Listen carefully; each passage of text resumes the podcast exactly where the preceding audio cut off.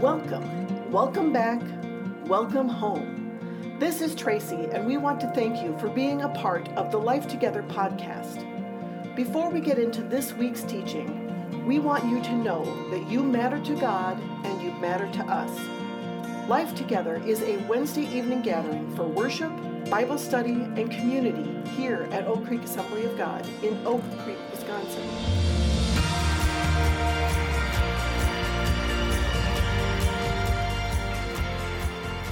Okay, everybody. I know that I could just let you go and you could talk about your weekend plans all night long, but I got to pull you back. I'm hoping that you picked something out.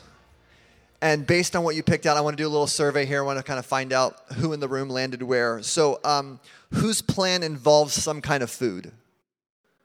Yeah. Whose plan involves some kind of concert or sporting event? Okay. Whose plan involved being outside? Whose plan involved being outside in a warmer climate. Okay, there it is. I knew you all showed up. Smart people. Um, whose plan involved the ocean? There you go. Okay. Um, whose plan involved Disney? My grandmother's lived in Florida my whole life, so like I'm a big Disney fan. But then I married a woman who could kind of like take it or leave it. We actually did take our kids to Disney several years back and spent the day in the park doing all the, the things you do when you're there. And walking out of the park, you know, I just kind of watched Mandy had kind of just an average day. And so as we're walking out of the park, I tell her she was in kind of this deep thought bubble, and she was smiling on her face, and she just said in a very not negative way, she said, That place is perfectly designed to keep you wanting more. I was like, yeah, you know, like it's fair. And like Disney's marketing, they're always going to say that they are the happiest place on earth, right? Which is really positive. Like it sounds like a wonderful place to be, is the happiest place on earth. The problem with that is if you believe that's true, then anywhere else that you are in the world is like a slightly less happy place. You may not be like totally unhappy, but you will be less happy than you would be if you were in the happiest place. Like you take your kids to the park, kind of happy, but not as happy as you could be, because to be as happy as you could be, then that'll be $120 to get into the park. And then once you get into the park, you could choose to like bring in like a sack lunch for free and enjoy like a squashed peanut butter and jelly sandwich for zero dollars. Or you could pay for like their average price meal for like $15, and that would probably make you more happy than you would be with a squashed peanut butter and jelly sandwich. Or for $200, you can have dinner in Cinderella's castle with Cinderella, and that would make you the most happy if you could do that. And when you're done at the end of the night, you could go stay at the La Quinta Inn off site for about $100 a night. That might make you a, a, a, certain amount of happy. Or you could stay at one of the resort hotels for about $500 a night and be pretty happy. Or you could stay at one of the bungalows on the lakeside of the Polynesian resort. I'm not making these numbers up, which is $5,000 a night. And then you could be really happy. Now, before we get all judgy at our Disney friends here, uh, you really could apply this like same logic to everything that you thought of during this conversation. So anything that you named, I bet it's on a sliding scale. I bet there's a kind of good version and there's a better version, and then there is a happiest place on earth version. I looked up uh, today the Super Bowl tickets that you can still buy resold. Uh, right now, the, the bad seats are $5,000 and the good seats are $40,000. And if someone gave that to you, I think there's a lot of people who that would make very happy. Like, that'd be really cool. I'm the grocery shopper in our family, and I know that uh, this week at Meijer's, they have a sirloin steaks on sale for $6 a pound, which is a great price. Or someone could cook it for you at the Capital Grille downtown Milwaukee for about $60 a pound, and that would make me happier. And if any of these things would make you happier than the other version, you don't need to feel bad about that. I love the idea of other people cooking for me. If it's a if it's a $60 steak or it's a mystery burrito at Taco Bell, it's good news that I don't have to do any dishes. That makes me happier. This is pleasure. There are many, many ways for us to experience pleasure in life. God has filled this earth with pleasure. And it is a pleasure to be here. Uh, today is week four in our six week series through the book of Ecclesiastes. We have talked about the problem of time, the problem of work, the problem of, wisdom, and today we're going to talk about the problem of pleasure. The writer of Ecclesiastes says So if time is difficult, if we're all going to die and we aren't going to live forever and time's going to cause some problems, then forget about it. And if work is a problem, then maybe maybe we just stop caring about work. And if wisdom isn't going to be the answer, maybe we don't care about wisdom and maybe we just focus in on pleasure. And what if I made the focus of my life into making myself happy? How far will that go and how far can I will it take me?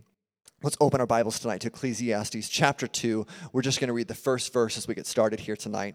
Ecclesiastes 2, verse 1 says this I said to myself, Come on, let's try pleasure. Let's look for the good things in life.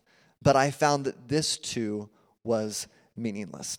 Let's pray. Father, we love you. We thank you for this room tonight. We thank you for the gathering of your people. We thank you for worship. We thank you for the new friends that we have here.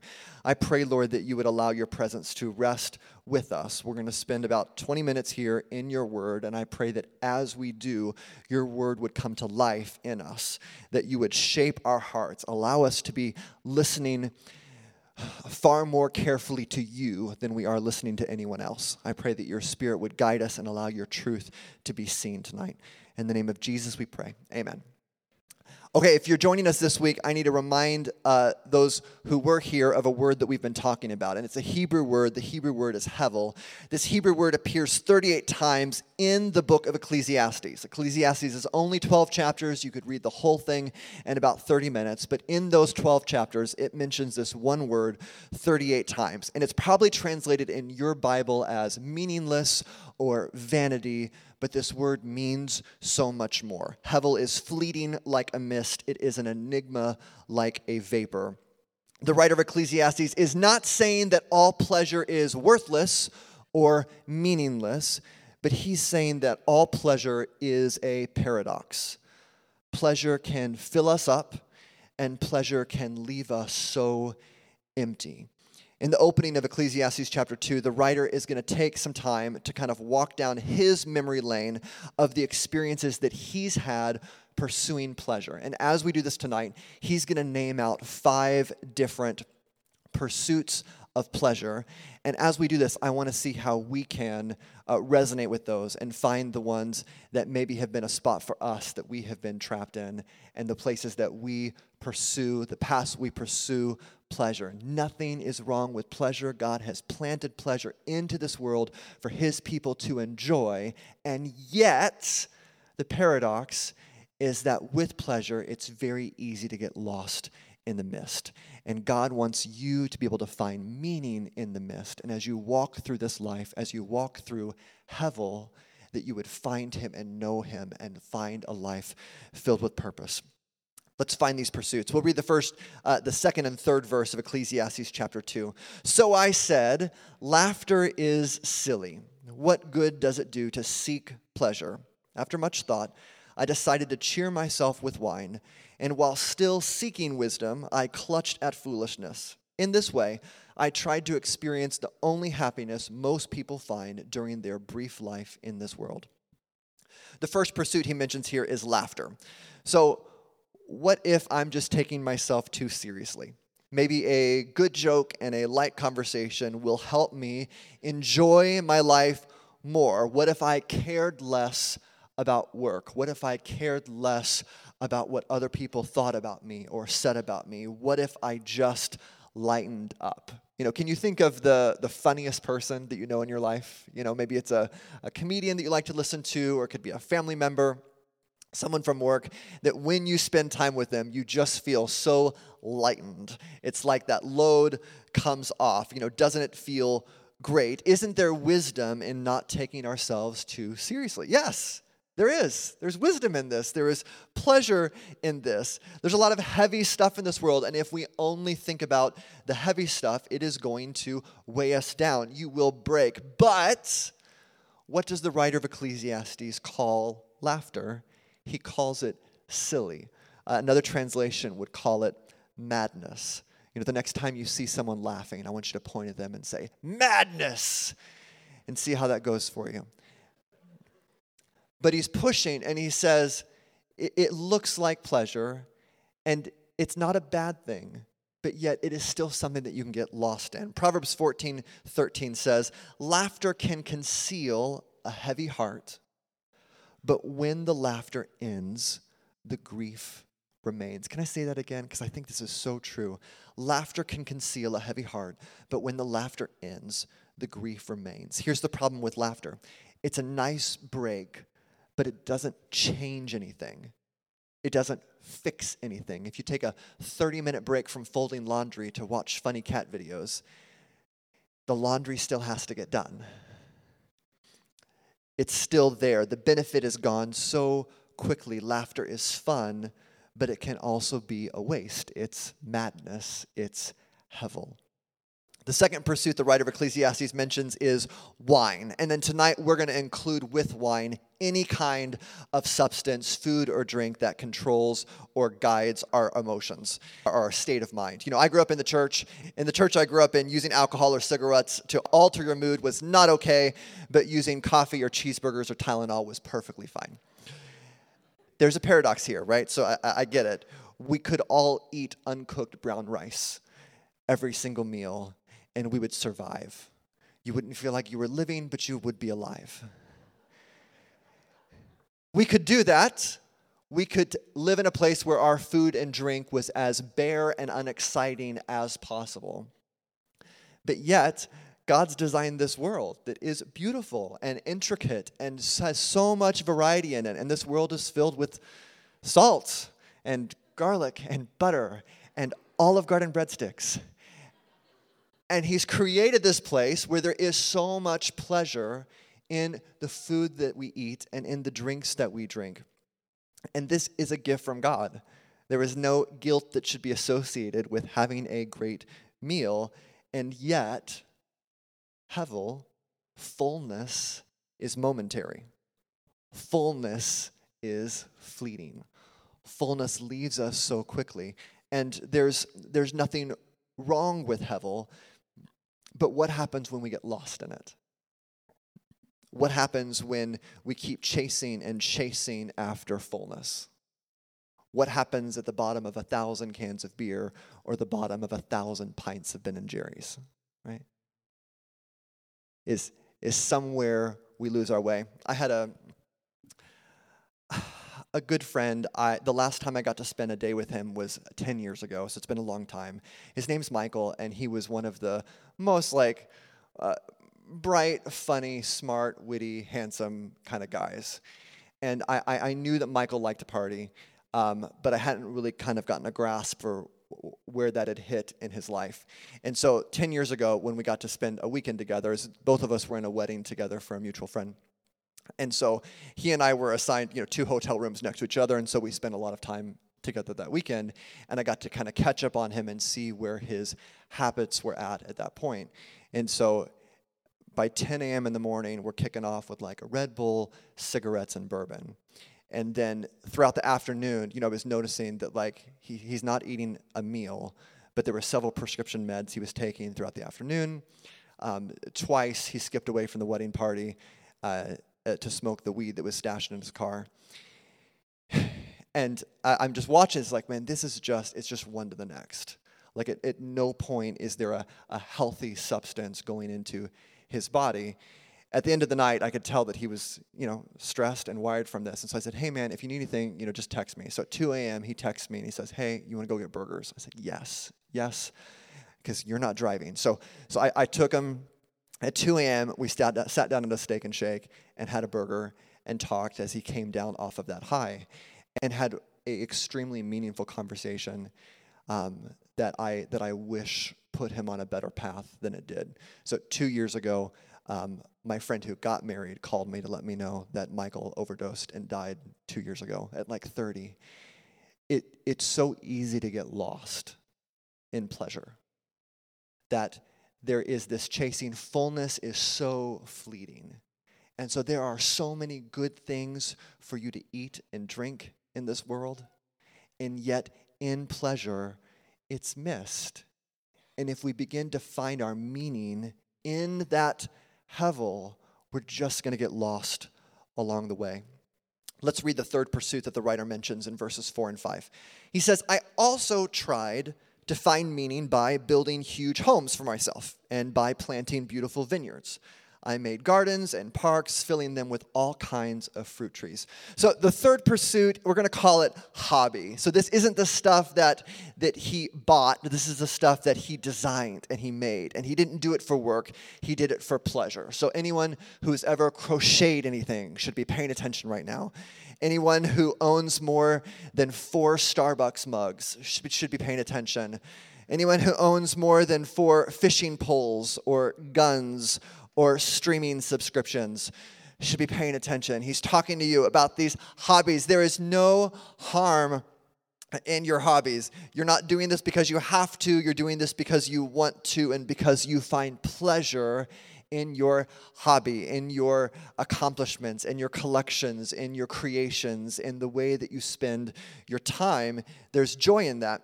Uh, many years ago, Mandy's grandmother wanted to make a quilt for my daughter Paisley when she was born. Um, I'm not a master of quilts, as you might guess.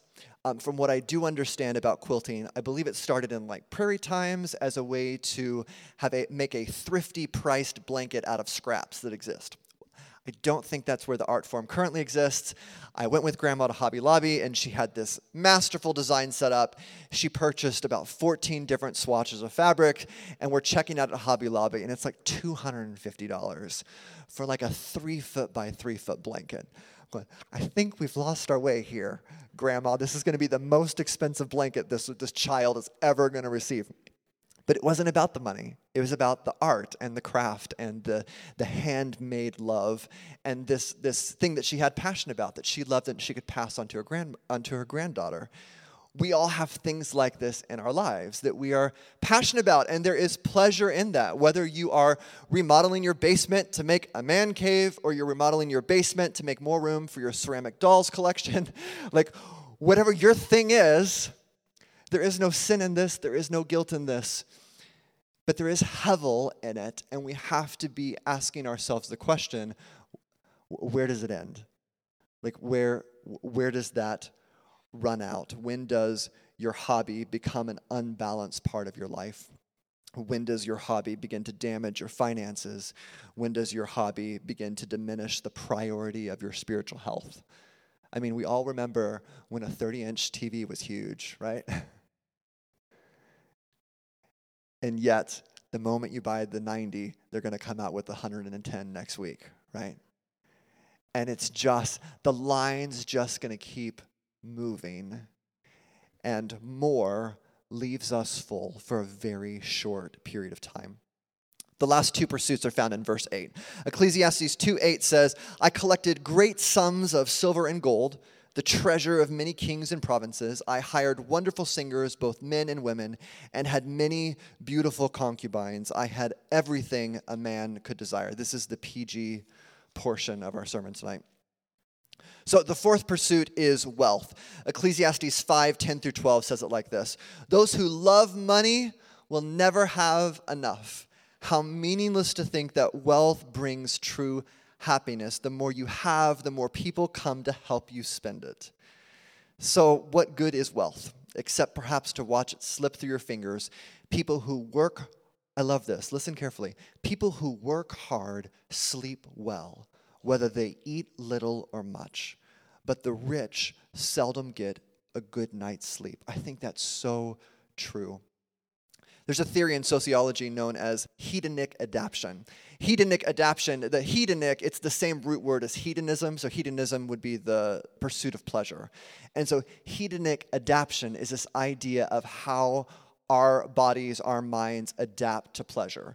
So let's say that something new and like really exciting happens in your life. So you get a, a $10,000 raise at your job, or you get a, a, promotion, a new house, a new car, a, a marriage, a new baby, and something like really exciting happens. And when those exciting things happen, there is a spike in your happiness. You are like, the car's here, it's really cool, it smells great, right?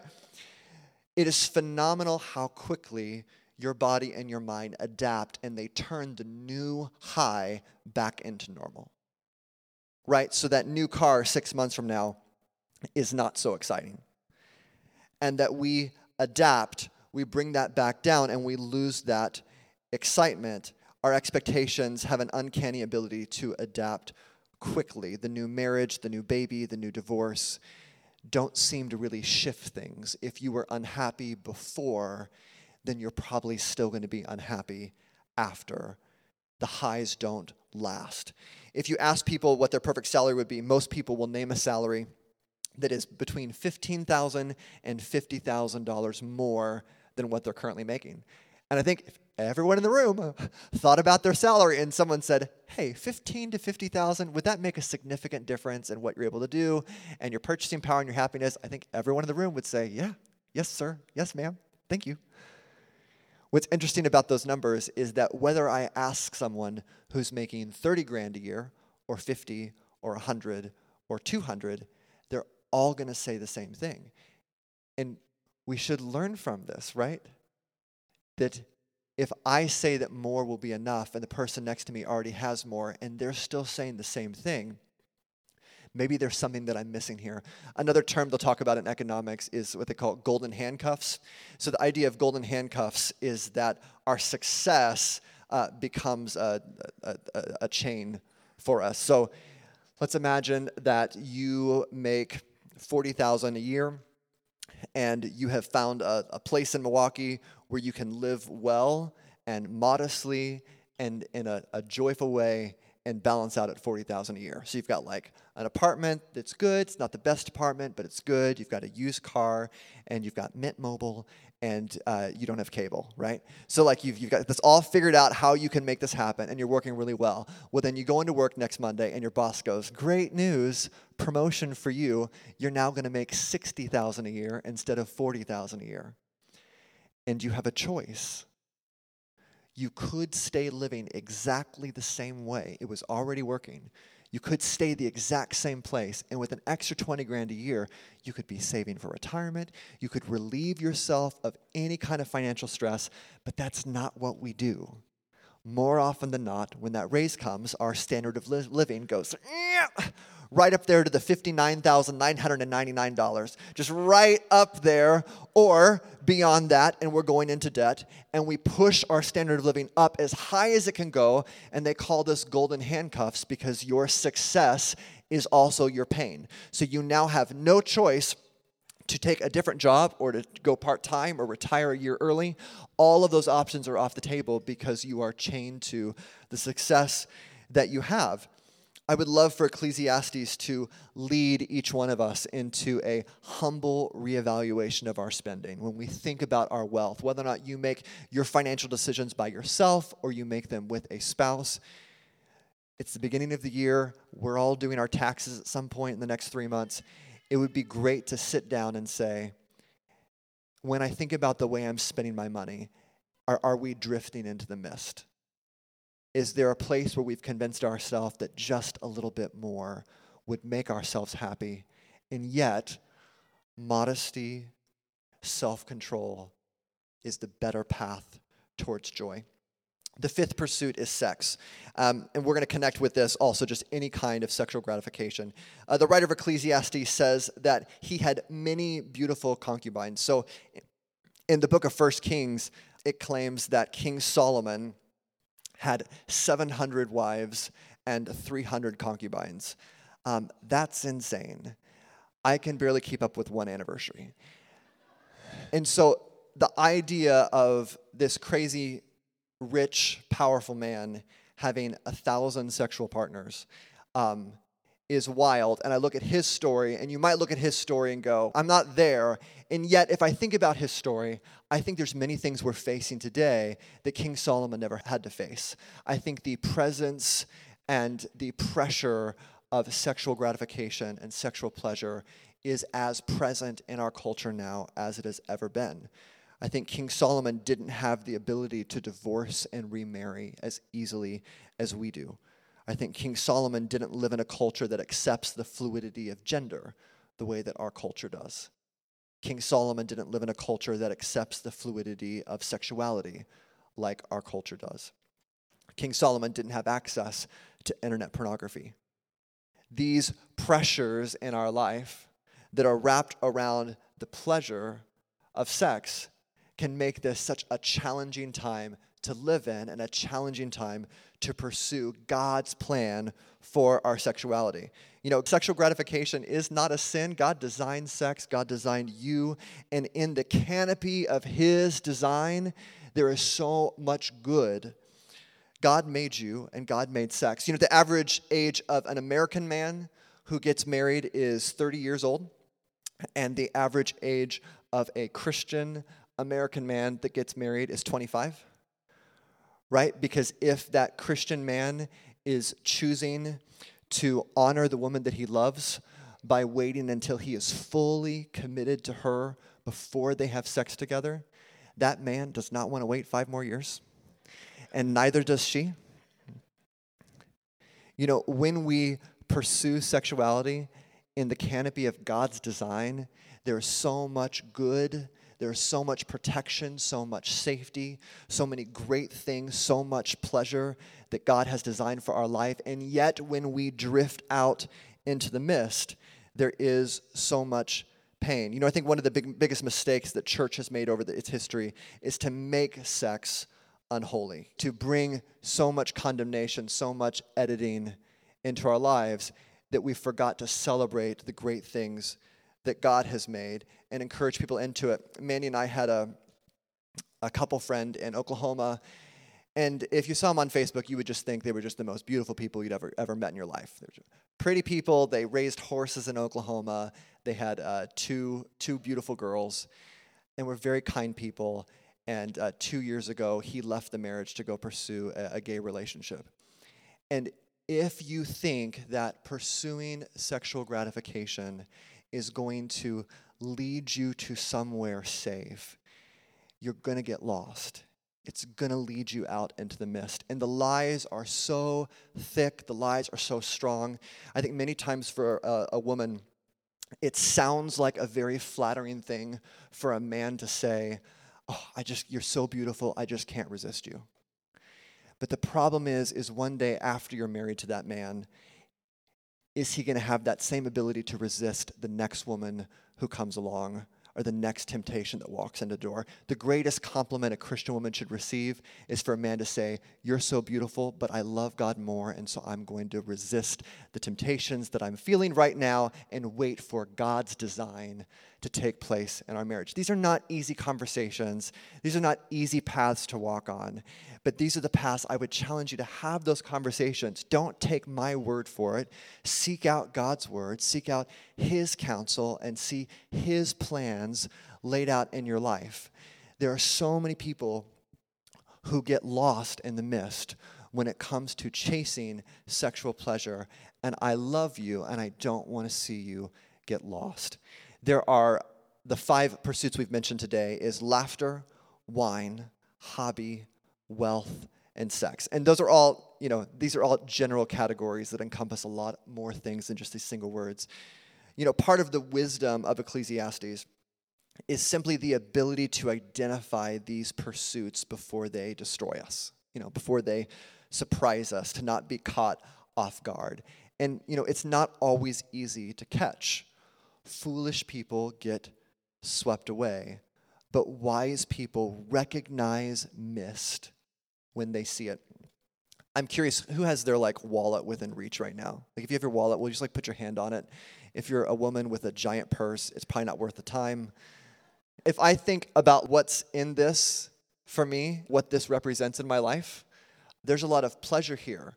Like God has supplied some really amazing things that have allowed me to have a house and to eat three meals today and to care for my kids and buy them clothes and do some fun stuff. And so, like, I'm really thankful for the things that are inside this wallet. And I've got my, my Chase card. If you can see the credit card numbers real fast, buy yourself anything. Okay. Um, but I have to also stare at this and remind myself that, that this is mist. Because if I can't identify it, if I can't realize what it is, then I'm so easily going to get swept away by it. I almost feel like it'd be a fun practice for you to like put sticky notes on things around your house and just write Hevel. It's just miss. You know what else I have in here? Where did it go? Yeah, I still have it. I have a, uh, a gift card to go eat lunch at the Oak Creek Diner, the one down the street. And uh, that's going to be delicious. I'm getting pancakes when I go because I love pancakes, and diner pancakes are good because there's a little bit of sweat and a little bit of grease in there. There's a lot of pleasure there, but I also don't want to lose myself in that pleasure. Who's got your phone? Can you put your hand on your phone and touch it? There's a lot of great things here. This little device allows me to stay connected to my family that's out of town. I've got pictures on here of my kids and my wife, memories that we share. Facebook's logging all of them for me. Does this little electric box also have the possibility to lead me into darkness that will destroy me? Absolutely. When I set this down next to my, my bed at night so I can charge, it's really important that I also remember that this is mist, that this is Hevel. And there are places where this little box can destroy marriages, can destroy men, women, their futures, their children, and it's all sitting right there. And the great things that God has planted into this world for you to enjoy can also lead us to the darkest places. And so, how do we find our way? It's the beginning of the year. Like January is like the perfect month for someone to do like some kind of diet or like new workout schedule or some some kind of like health thing, which is a great choice. I'll see people on, on Facebook or on Instagram that are posting their, their workout videos or their jogs or this kind of stuff. And like all of this is, is really, really good. I want to tell you when my alarm bells go off. My, my alarm bells go off when I see someone starting to place health, uh, physical appearance in the place of salvation. It looks like this. It looks like, hey, um, if you lose this weight, you're gonna you're gonna finally be happy you are to get what you've always wanted. You're to start uh, getting the, the, the jobs you want, the friends that you want, the marriage that you want. And if you're just if you just lose 20 pounds, like that's that this is to happen for you, and that we place pleasure in the seat of salvation. And that's when my alarm goes off. That's when I would love for your alarm to go off and say, hold on, no one sits in the seat of salvation. No one's going to replace that because the truth is, is skinny people get depressed and skinny people get divorced and skinny people have all kinds of problems. And when we allow pleasure to lie to us that it has become our salvation, we're absolutely going to lose our way because there's only one person that sits in that throne. There's only one person that brings deliverance and justice and new life to you. There's only one person who can lift the despair off your shoulders. His name is Jesus Christ, and He died on the cross for our sins. And every mistake that I've ever made, every mistake that you've ever made, is covered in His sacrifice. And there is nothing that you can do to make that happen on your own. There is no pleasure that will equal that seat. There is no pleasure that deserves to sit in that throne. It's Him, and it's just Him. The foolish people will be deceived, but wise people never mistake pleasure with salvation. I want you to be the kind of people who never mistake pleasure with salvation. Pleasure will come and go. There are some beautiful things that God has designed in this, in this world for you to experience. But pleasure must never take the seat of salvation. I want to close by reading chapter 5, verse 18 and 20. Ecclesiastes says this Even so, I've noticed one thing, at least, that is good. It is good for people to eat, drink, and enjoy their work under the sun during the short life God has given them, and to accept their lot in life. And it is good to receive wealth from God and the good health to enjoy it. To enjoy your work and accept your lot in life. This is indeed a gift from God. God keeps such people, I love, the, I love this. God keeps such people so busy enjoying life that they take no time to brood over the past. I want to pray tonight that God will keep you so busy enjoying life that you don't have time to be filled with regret, with frustration, with despair, but that your heart is so filled with gratitude for the good things that God has given you that you will be so busy enjoying life. Let's pray together. Father, we love you. We thank you for the good things you've given to us. I pray, Lord, that as we've talked through these different um, pursuits of pleasure tonight, that you would inspire in us a heart of gratitude. You've been so good to us. Let us not be unthankful with the way that you have supplied beyond what we need. You have given us so many good things, and we praise you tonight. I thank you for the relationships you've put into our life. I thank you for the, the sustaining wealth that you've put into our life, for the jobs, for the, the food and the shelter. God, you've been so generous to us, and we give you praise tonight.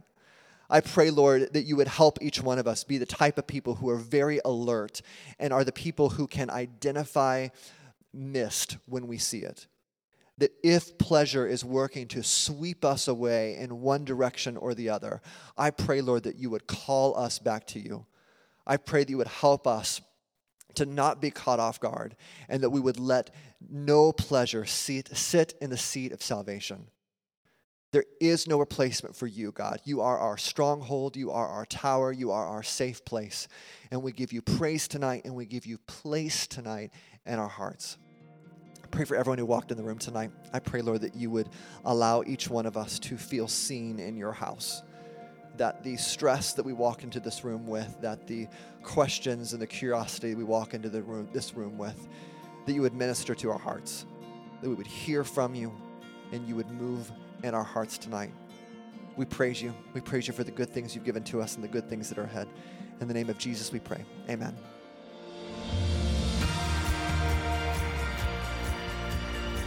Thank you so much for being with us for the Life Together podcast. It's even better when we get to see you in person. You are invited to join us on Wednesday evenings here at Oak Creek Assembly of God. We are a church that exists to reach our world for Christ as we lead people to discover and become who God has created them to be. Find us online at oakcreekag.org.